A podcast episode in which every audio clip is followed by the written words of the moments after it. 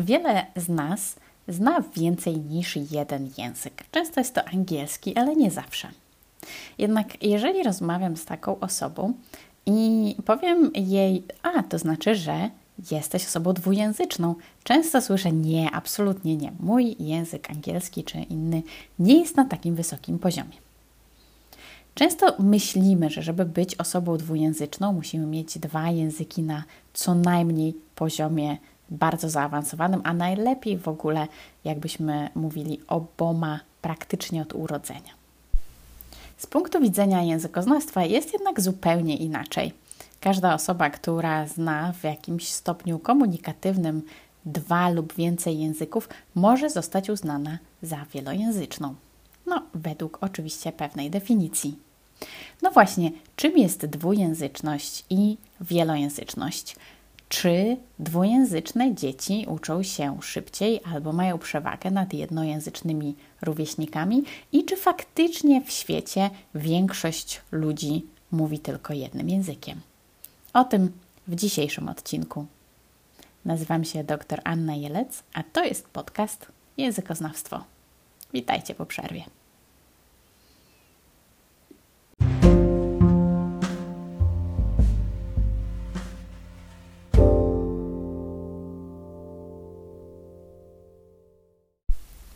Potocznie uważa się, że osoba dwujęzyczna to taka, która posługuje się dwoma językami swobodnie i praktycznie od dzieciństwa. Natomiast z naukowego punktu widzenia, dwujęzyczność to umiejętność wyrażenia się z pewną swobodą w dwóch językach. Jak widzicie, definicja naukowa jest znacznie szersza. Pozwala bowiem na przykład osobom, które nauczyły się drugiego języka stosunkowo późno, również uznać się za dwujęzyczne. W przypadku osób, które posługują się więcej niż dwoma językami, mówimy o wielojęzyczności, czyli znów dość szeroko to ujmując, wiedzy, e, znajomości więcej niż jednego języka, pozwalającej na dość swobodne się w nim porozumiewanie. No i tutaj może paść pytanie. Skoro nauka opiera się na precyzji, to dlaczego te właśnie definicje są takie szerokie? Ano dlatego, że tak naprawdę ciężko jest naukowcom zgodzić się, co właściwie oznacza termin znajomość języka. Bo z jednej strony możemy uznać, że tylko osoby, które posługują się danym językiem jako jego rdzenny użytkownik, tak naprawdę go znają. Jakiś czas temu była to bardzo popularna teoria dotycząca tego, co to znaczy znać język.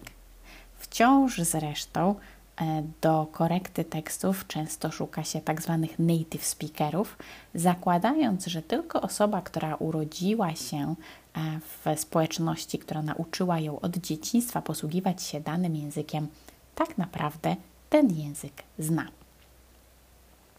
Z drugiej jednak strony, w ten sposób ignorujemy bardzo dużą część społeczeństwa, która obcego języka może nauczyła się późno, ale posługuje się tymże językiem z bardzo dużą biegłością. Co więcej, kiedy wchodzimy w kwestię języka angielskiego, tu już w ogóle zaczyna być problematycznie, bo mnóstwo ludzi na świecie posługuje się angielskim, ale czy jest to angielski, którego używają rdzenni Brytyjczycy bądź Amerykanie? Niekoniecznie, jest to bardziej taka międzynarodowa wersja. I tak na przykład e, polscy migranci do Wielkiej Brytanii często żartobliwie określają e, angielski, którym się posługują, jako ponglish, taki angielski z naleciałościami języka polskiego. Taki międzynarodowy angielski będzie zrozumiały dla większości użytkowników różnych wariantów angielskiego, różnych jego dialektów i odmian. Jednocześnie będzie miał inne dźwięki, a nawet inne słownictwo. Czy możemy powiedzieć, że ktoś, kto posługuje się międzynarodowym angielskim i jakimś innym rodzimym językiem biegle nie jest dwujęzyczny? No właśnie, właśnie nie bardzo. Wydaje mi się, że taka osoba powinna być jako dwujęzyczna określona, szczególnie jeżeli na przykład na co dzień w pracy właśnie angielskim się posługuje. Z trzeciej strony bardzo wiele osób jest zafascynowane nauką języków i uczy się ich do takiego poziomu e, komunikatywnego, pozwalającego po prostu się dogadać. Czasami do dogadania się będą musieli posłużyć się mimiką czy gestami, ale wciąż cel komunikatywny będzie osiągnięty. Czy więc, jeżeli mamy taką osobę, która oprócz swojego rodzimego języka używa też kilku, a nawet kilkunastu języków na poziomie komunikatywnym, to nie warto byłoby jej określić mianem osoby wielojęzycznej? No i tak właśnie trafiamy na dylemat nauki, gdzie chcielibyśmy mieć precyzyjne definicje, ale precyzyjne definicje działają tylko w bardzo wąskich ramach.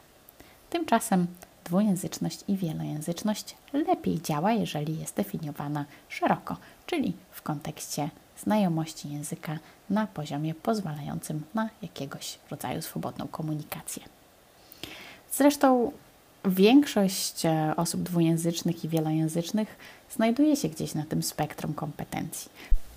Ja sama posługuję się biegle polskim i angielskim, nieco mniej biegle ku rozpaczy mojej germańskiej babci językiem niemieckim, a takie podstawowe e, komunikacyjne zwroty znam także po fińsku, czesku i japońsku. Więc tak naprawdę określenie dwujęzyczność i wielojęzyczność lepiej działa, jeżeli szerzej zakroimy te definicje. O ile nie powiedziałabym, że umiejętność zamówienia kawy i znalezienia toalety w języku fińskim sprawia, że jestem dwujęzyczna, o tyle już w przypadku języka niemieckiego, który świetnie rozumiem, ale którego gramatyka głęboko mi nie podchodzi, będę się zastanawiać, bo faktycznie potrafię swobodnie się dogadać, ale ten język jakiś super piękny nie jest. I tu właśnie z pomocą przychodzi nam szerokość tej definicji. Tak szerokie definicje również sprzyjają temu, aby nie wykluczać ludzi.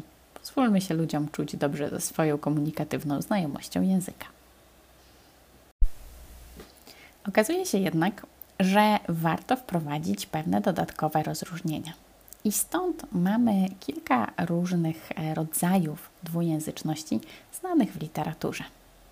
I tak jak mówiłam, zaczynamy od szerokiej definicji dwujęzyczności, czyli z grubsza osoba posługująca się dwoma językami. Mamy również termin tak zwany simultaneous bilingual, czyli dwujęzyczność jednoczesna. To określenie na kogoś, kto dwóch języków uczył się od niemowlęcia. Następnie sequential bilingual, czyli dwujęzyczność sekwencyjna, będzie dotyczyła osób, które najpierw nauczyły się jednego języka, a potem drugiego. Myślę, że większość z nas e, będzie klasyfikowało się jako osoby dwujęzyczne, które nauczyły się języków sekwencyjnie, choćby dlatego, że nauka języka obcego w szkole jest wciąż na szczęście obowiązkowa. Jeżeli studiujecie bądź uczycie się języka obcego na zaawansowanym poziomie, mogą Was również zainteresować e, terminy związane z uczeniem się nowych języków i tym, co się dzieje z istniejącymi naszymi językami. Czyli jeżeli jesteśmy tak zwanym additive bilingual, czyli osobą dwujęzyczną, która dodaje nowy język, e, ale ten nowy język nie wpływa na znajomość istniejących języków, to możecie uznać się za szczęściarzy. Ja znacznie częściej funkcjonuję jako tak zwany subtractive bilingual, czyli ktoś, kto uczy się kolejnego języka i ta wiedza nałazi na wiedzę języków, które już znam. Jako tłumaczka ustna miałam nawet taką przygodę, która pewnie będzie znanym doświadczeniem dla, dla wielu z Was, jeżeli posługujecie się więcej niż jednym językiem na co dzień. A mianowicie miałam tłumaczyć wstęp przed występem e, zespołu pieśni i tańca Mazowsze. I e, działo się to w sali ziemi, w, e, na targach poznańskich, na jakimś wydarzeniu związanym z ochroną środowiska. Wyszedł sympatyczny prelegent, który mówił coś po polsku o ochronie środowiska.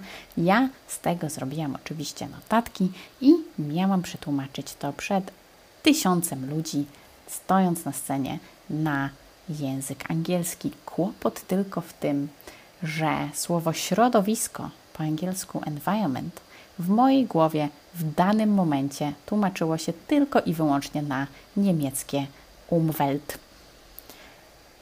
I tak po kilku dobrych sekundach spędzonych e, na patrzeniu się w panice na światła reflektorów, w końcu mój mózg zaoferował mi z powrotem upragniony environment i oblana zimnym potem byłam w stanie skutecznie i bez większych problemów skończyć to tłumaczenie. Jednak wydaje mi się, że to jest takie bardzo typowe przeżycie dla Subtractive Bilingual, kiedy nauka jednego języka zdaje się nam czasami kraść słowa z języków, które już znamy. I to jest właśnie Subtractive Bilingualism. Dwujęzyczność jednak to oczywiście nie tylko nasz mózg znienacka oferujący nam Umwelt zamiast environment. Jest to bardzo cenna umiejętność pozwalająca nam rozszerzyć pulę ludzi, z którymi się możemy dogadać. Coraz więcej rodziców chce wspierać dwujęzyczność swoich dzieci, zapisując na przykład e, dzieciaki do szkół dwujęzycznych albo na przykład mówiąc do nich w dwóch językach w domu. Więc jak to jest z tą dwujęzycznością? Czy ma same zalety?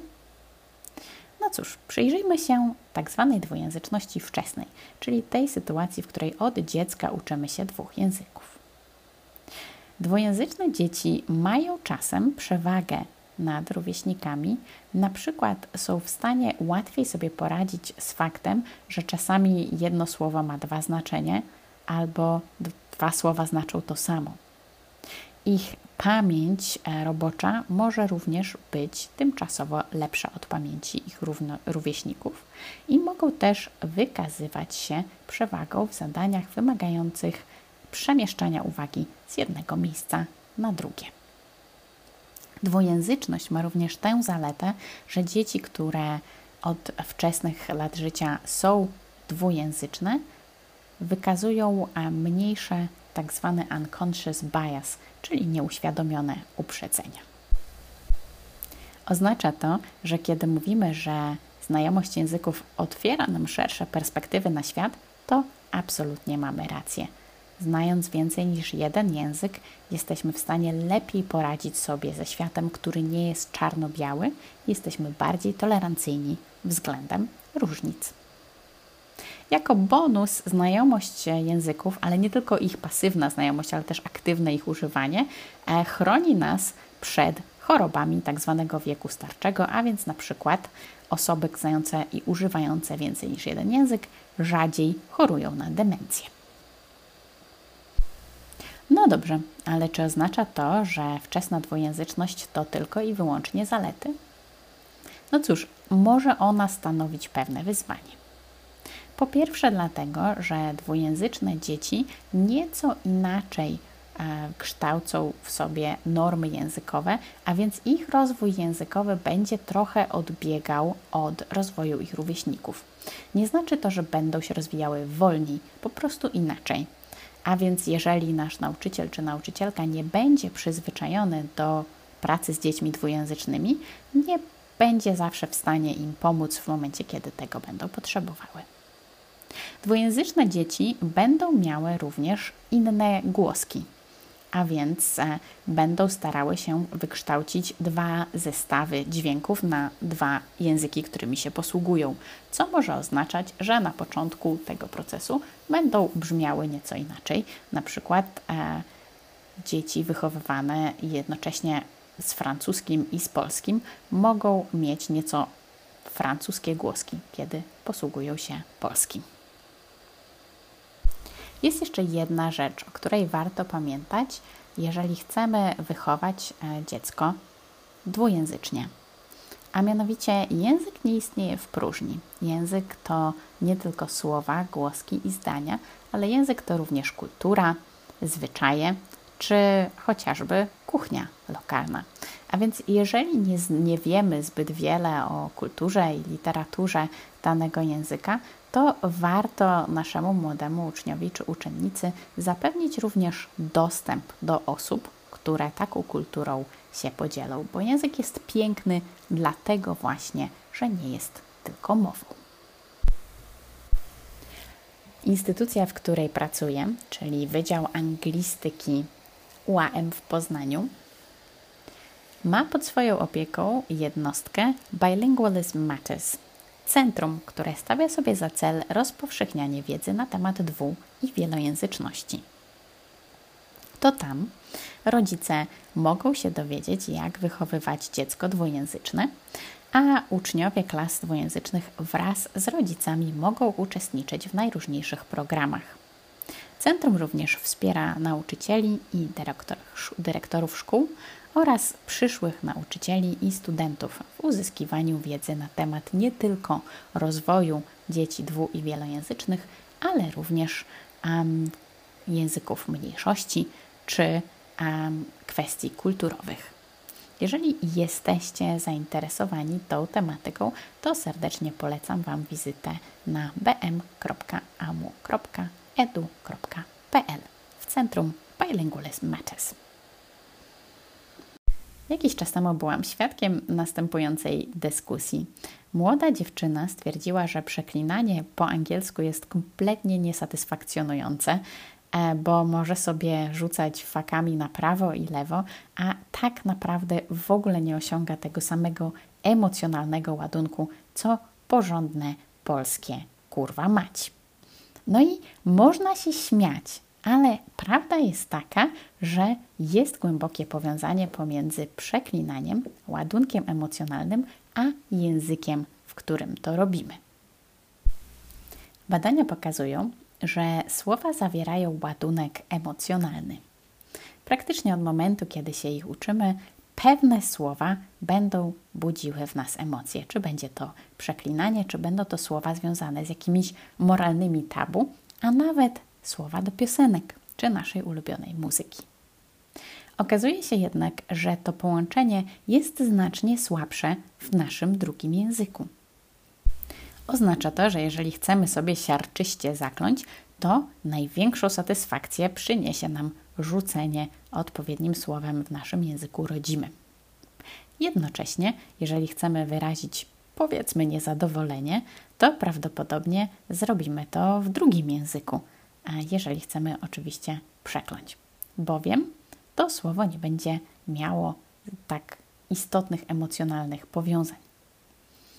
Niesie to ze sobą oczywiście ryzyko, że nasze przeklinanie w języku obcym będzie odebrane jako coś znacznie bardziej intensywnego emocjonalnie przez osoby, które się nim posługują jako rodzimym. Czyli jeżeli rzucimy sobie siarczystym fakiem e, w Wielkiej Brytanii czy w Stanach, to lokalsi mogą zareagować zdumieniem lub oburzeniem, bo co dla nas jest e, mało nacechowanym emocjonalnie przekleństwem, dla nich będzie solidnie nacechowane emocjonalnie, właśnie ze względu na to, że tak działa dwujęzyczność. Co ciekawe, dwujęzyczność ma nie tylko wpływ na takie rzeczy jak przeklinanie, ale również na głębsze kwestie, na przykład badania przeprowadzone przez Janet Gapel i opublikowane w Journal of Experimental Social Psychology sugerują, że e, język obcy będzie miał wpływ na decyzje moralne, które będziemy podejmować, czyli czy dana sprawa przedstawiona jest nam po polsku, czy w innym języku, którym się posługujemy, jeżeli jesteśmy z Polski, będzie miało wpływ na nasz osąd, co już jest, jest w ogóle dość niesamowite. Jaki konkretnie będzie to miało wpływ? No cóż, jedną rzeczą jest to, że jeżeli poprosimy uczestników, żeby dokonali jakichś moralnych osądów w języku obcym, a potem zapytamy ich, jak pewni są swojego osądu, to będą mniej pewni siebie niż gdyby zrobili to w swoim języku rodzimym. Drugą natomiast rzeczą jest to, że przekroczenie jakichś norm kulturowych lub społecznych będzie oceniane łagodniej, jeżeli opiszemy tą sprawę w języku obcym niż w rodzimym. Dla przykładu, wyobraźmy sobie, że pracujemy jako nauczyciel w dwujęzycznej szkole i mamy do czynienia z przypadkiem dwóch czy dwojga uczniów. Osoba A bardzo głośno krzyczy brzydkie słowa na korytarzu po polsku, natomiast Osoba B bardzo głośno krzyczy podobnie brzydkie słowo, ale na przykład po angielsku. Badania sugerują, że będziemy odrobinkę łagodniej oceniać osobę, która zrobiła to w języku obcym. Co to oznacza dla uczniów dwujęzycznych szkół? No cóż, myślę, że z grubsza, że jeżeli chcecie przekraczać jakieś normy, to róbcie to w języku obcym. Szansa na to, że ktoś Was za to opierniczy, będzie odrobinkę mniejsza, ale nigdy zerowa.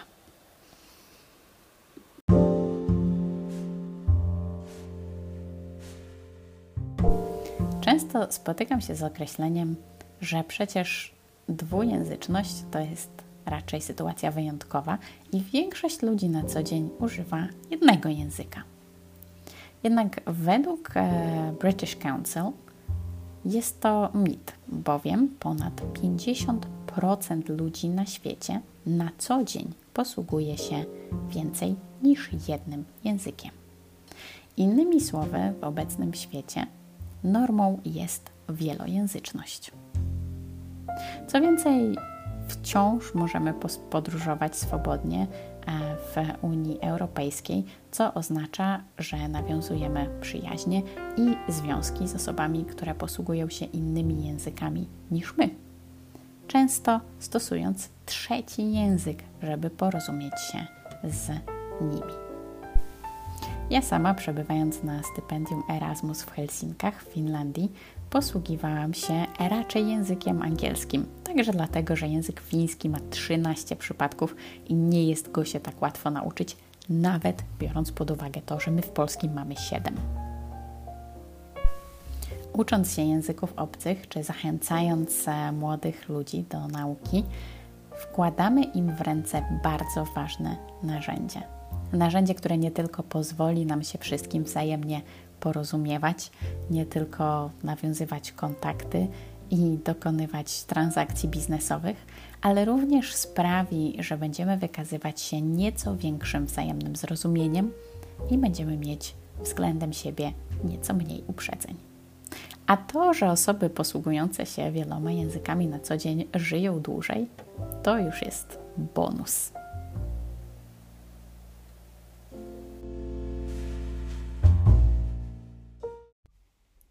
Podcast Językoznawstwo wspierany jest przez projekt Kolaboratorium UAM, program szkoleniowy dla mieszkańców regionu.